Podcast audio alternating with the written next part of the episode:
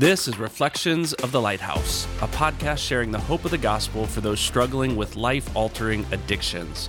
If you'd like more information about the Lighthouse and the services they provide, visit biblicalliferecoverycenter.com. And now, here are your hosts, Brandon Bower and Duane Modlin. Welcome to Reflections of the Lighthouse. Before we begin, I want to make an announcement about an upcoming poverty summit that we're hosting here at the Lighthouse. It is going to be on April 18th at 6 o'clock. It's a two hour event, it's a free event. We're also going to have CEUs for anyone needing continuing education credits.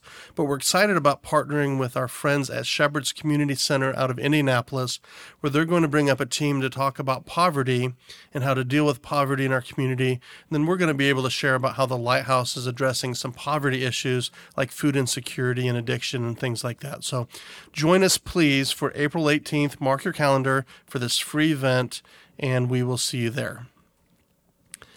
Joining me today on the podcast is pa- Pastor Duane Modlin, and we're going to talk about a four, five-letter word. Oh man, five-letter word called pride. Whew, something I think we all struggle with. Some more than others. True, Brandon. True. Mm-hmm. Uh, so C.S. Lewis said, "Pride leads to every other vice. It is the complete anti-God state of mind." Mm-hmm we deal with vices here at the lighthouse. Yep. Specifically addiction, but we deal with pornography and and um, communication and and verbal abuse and any form of addiction that there is. Um, we call those things sin. Yeah. So pride leads to every other sin.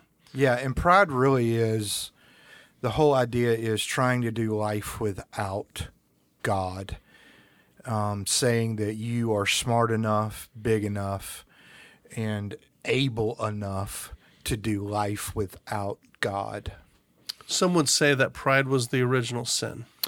Yes, absolutely. So Adam and Eve looked at looked at what God said don't do and thought, I want to be like God. And yeah, uh, it, it, there's a simultaneous fall in the garden with Satan mm-hmm. and Adam and Eve and Satan is tempting them with the same thing that he is actually doing in the moment, trying to do life without God. What the enemy offers them is to say, you know, I know God said this, but you, you don't really need God to get knowledge.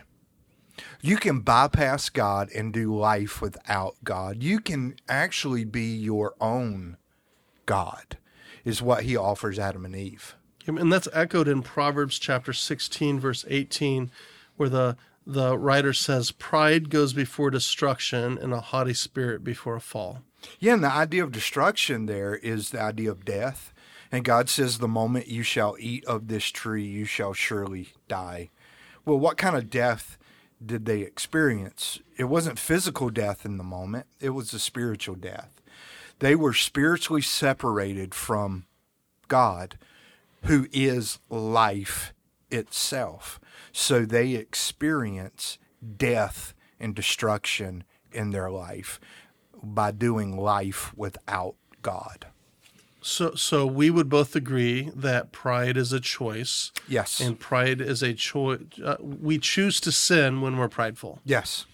Now, pride manifests itself in, in one of two ways. Number one is unbelief in God, his promises, his commands, and his character. And the mm-hmm. second is putting oneself before God and others. So yeah. let's talk through that a little bit. I think they're connected. Um, unbelief in God. Um, if if you're not believing God, if you're not trusting His promises, if you're not trusting His commands, His character, you're going to trust something. Our hearts are wired to worship and to trust something. If it's not the God of the Bible, then we'll create our own God or we'll become our own God, uh, i.e., pride, mm-hmm. right? So there's a community member um, that runs another addiction program in town. And she said to me recently, You know, I, I grew up in the church and I've read the Bible and I don't believe in your God. I've created my own God and I'm a very spiritual person. What if you've created your own God? You, the God you've created is you. and, and her her God is recovery, is helping other people. It's all that feel good stuff. Yeah.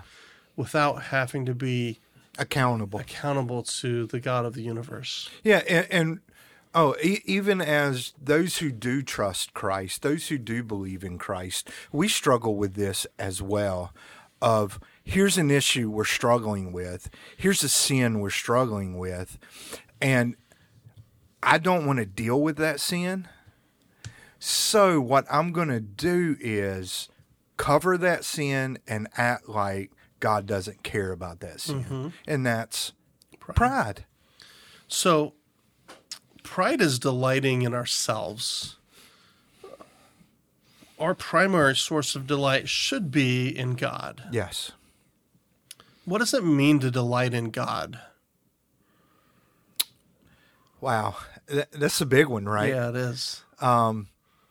I think we find our joy, our fulfillment, our um, very being and existence gets wrapped up in who God is. Because I was created to bear His image and be in His likeness, and of course, sin marred that image and that likeness. Um, and, and as I began to delight in God, I, I want you to think about it this way, Brandon. You're going to become like what you worship. You're going to look like what you worship. Correct? Yes. Because that's what you love. And you want to look like what you love. And as we delight in God, we love Him, we're adoring Him, we're delighting in Him, we're celebrating Him. Guess who we begin to look like, Brandon? God. The God of the Bible, mm-hmm. right? Jesus, right? We begin to bear his image. And I think that's what really combats pride.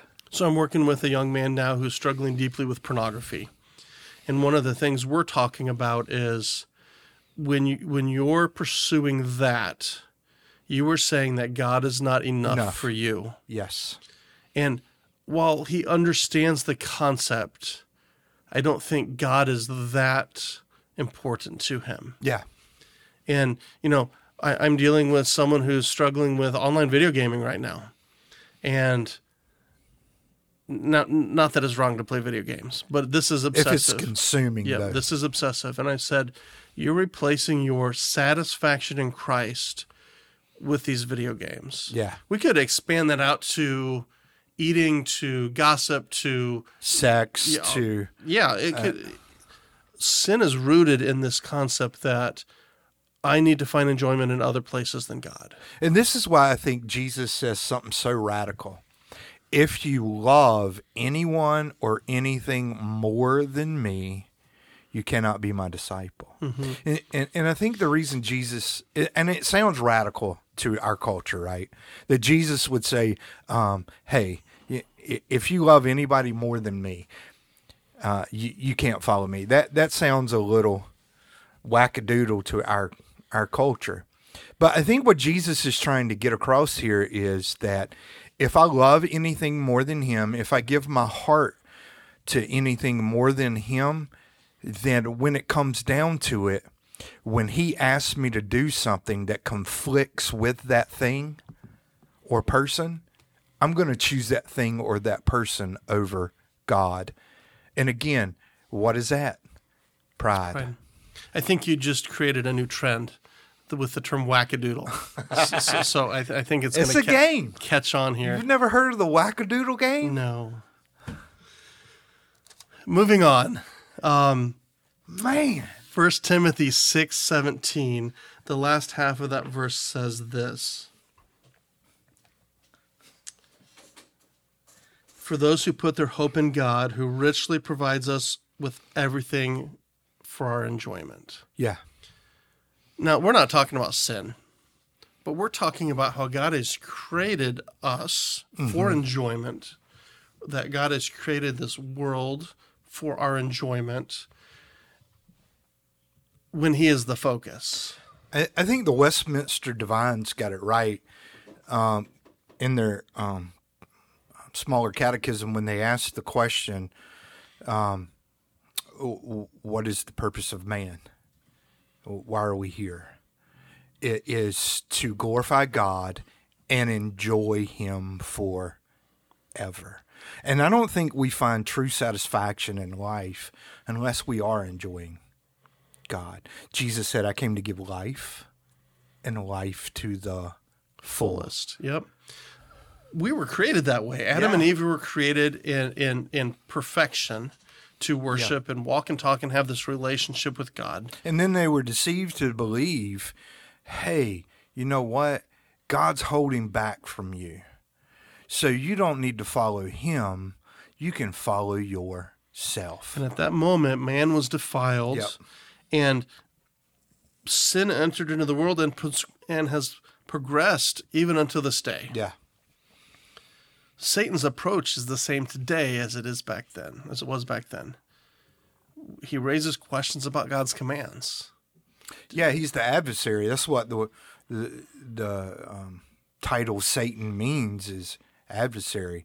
Uh, he he's the devil. He's an accuser. He's a deceiver.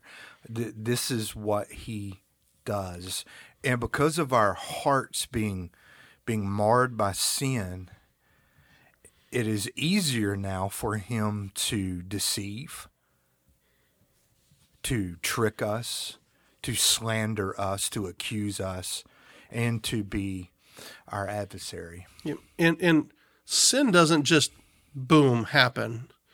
It it creeps in. Yeah. It's an enticement towards something other than God. It begins to raise questions about God's command. It begins we begin to think about lies that that that life would be better without God. Um, and then all of a sudden we're we're deep into sin. Yep. And w- how, how did we get here? It's because of that creeping of those lies. One compromise after another little compromise. Sometimes we think it's the big compromises that get us, but it, the big compromise only happens because we've made those little compromises and, and believe the lies of the enemy and then trusted our own way um, rather than God's way. right? And we start to minimize then the consequences. Yep. You know, addiction never starts as devastating. No. It starts as fun, the party, the um, I drink because I can talk to girls better that way. Mm-hmm. Um, it, it starts fun, but it always ends up in destruction. Well, I think the scriptures even tell us this that there is fun for a season in our sin. And Satan points out those benefits of sin. Yeah, with, without showing the end result of the sin. Yep. Um, and through that, he promotes our self interest, our self gratification, and our self exaltation. And what's left out when he does that? God. Yeah, absolutely, absolutely. Um, the sin results are the same today as they were back with Adam and Eve. Mm-hmm. The end result is destruction, separation from God. Yeah. Um, s- separation from God being separation from life. Mm-hmm. Um, I, I think John, in, in his writings, really point this out that life is found in Christ, God in human flesh, and life can, true life, can never be found anywhere else. So if only life can be found in God, anywhere else you look other than God leads you to death. Absolutely. I want to look at Mark chapter 7, starting in verse 21. It says this For it is from within, from the human heart, that evil intentions come. So everything like fornication, theft, murder, adultery, wickedness, deceit, envy, slander, pride, folly, murder, all of these things come from within and they defile a person. I love this story because the story sets up with the Pharisees coming to Jesus and they're complaining that Jesus' disciples did not ceremonially wash their hands. They were looking at what? The external. And thinking it was the external things that made you righteous or unrighteous. Uh, Um, and Jesus goes, no, it's it's your heart that leads to righteousness or unrighteousness here. It's it's what in what's in your heart. And by the way, all human hearts are wicked above all things without Christ. So I'm reading a book. It's called Counsel from the Cross with Elyse Fitzpatrick. It's fantastic. She says in this mm-hmm. book, and, I, and I'm quoting her without seeing seeing it on the pages, but we are more desperate than we could ever imagine. Desperately wicked, Yeah. but we are so desperately loved beyond our comprehension as well. Yeah. And that idea comes from a guy named Newton, John Newton. Yep. So so if you've not read Newton or this book by Elyse Yeah. Fitzpatrick, I would highly recommend that. But I'm so glad that Jesus set that straight with those Pharisees because now we don't have to deal with that anymore. People people looking down on others oh, or Oh, yeah. walking Right. into church and being shunned or it's it's all fixed, right? I, I, I wish. Mm. Uh, but it will be one day. Yeah, praise the Lord. Uh, Christ will return and all of those things will be dealt with. I remember when I was first coming out of my addiction and uh, struggling. Um, I'd do good for a while and then I'd relapse. Do good for a while and then I'd relapse. And I remember going in churches and hearing the snickers of, of people and the whispers of, of people and the eyes being cut at you and, and those things. It still happens today, but it doesn't change God's goodness. no. Eh, man's pride does not change God's goodness. Here's the issue they thought they were better than me. Hmm. But here's the issue we're not better than anybody else because we're all in the same condition. And we're all in desperate need of God's grace and mercy and love. Uh, and He freely offers it to all who would come to His Son. pride is putting ourselves before God and before others. It is enthroning ourself in the center of our life that that place only belongs to God. Yes. In reality, because of our sin, we deserve hell. But God. Yes. but God. I I think we can't leave that out, Brandon. Uh, yes, we all deserve hell, but God sent forth His Son to be a propitiation for our sins, to die in our place. The the the highest being in the universe humbled himself and became like me, who wanted to elevate himself above him and he came and served us. But God, who was rich in mercy. I think when we really understand what we deserve and really understand what we've been saved from, yes, it's going to make a difference. it does. we see guys come through our program here and they hear but they don't understand Yeah. and they go back out full of their selfish prideful ways Yep. and we just saw one this last week they got arrested again i i, I texted you about Yep. it but but when someone truly understands we got a guy right now that just weeps at the gospel Every time I share the he gospel him. truly understands that he he deserves to burn in hell for all eternity in Yep. torment But, but God. That that's the work that we're doing. yeah, While we love these other guys that come and go, yeah, we are doing this gospel centered work with these these men that get it. And we're so excited to walk Yeah. side by side as they're pursuing Christ, as they're changing from their old wicked ways. And like you said, addiction is no different than anything else. no. Our sin and their sin are the same before a holy Oh, God. God. Yeah, that, this is what I tell the guys. I said, when you go to church, I want you to keep this in mind. The person sitting next to you may not struggle with chemical addictions. They might not struggle with alcohol. They may not struggle with pornography. They may not struggle with sexual sin, but they struggle with sin, and every Christian is in recovery Yes. recovery from sin. It's an amazing thought. I want to close with this thought. The more we realize what or who controls us, that is Lord of our life. Amen. So, what is controlling us? What is controlling me? What is controlling you? What is controlling the listener, whether it's here in Fort Wayne or across across the world in Africa? What is controlling our life? And whatever that is, that is Lord of our life. Yeah, and there's hope behind that though. Once you pinpoint that, you can take that to the Lord and repent. And the Bible says if we confess our sins, He's faithful and just. It's a promise. It's a promise. He's faithful and just to forgive us and to cleanse us from all unrighteousness. Um, we all struggle with pride. We all struggle with the, this idea of idols. Uh, John Calvin said it so well, I think, that the human heart is a factory of idols. We can make an idol about out of anything. I want to challenge our listeners that, that if you don't know the Savior who can radically change your life, please reach out to us mm-hmm. by visiting our website at biblicalliferecoverycenter.com or give us a phone call at 260 255 6413 or visit one of our social media pages or we would love for you to show up to things like our poverty summit where you can meet and interact with us and have private conversations.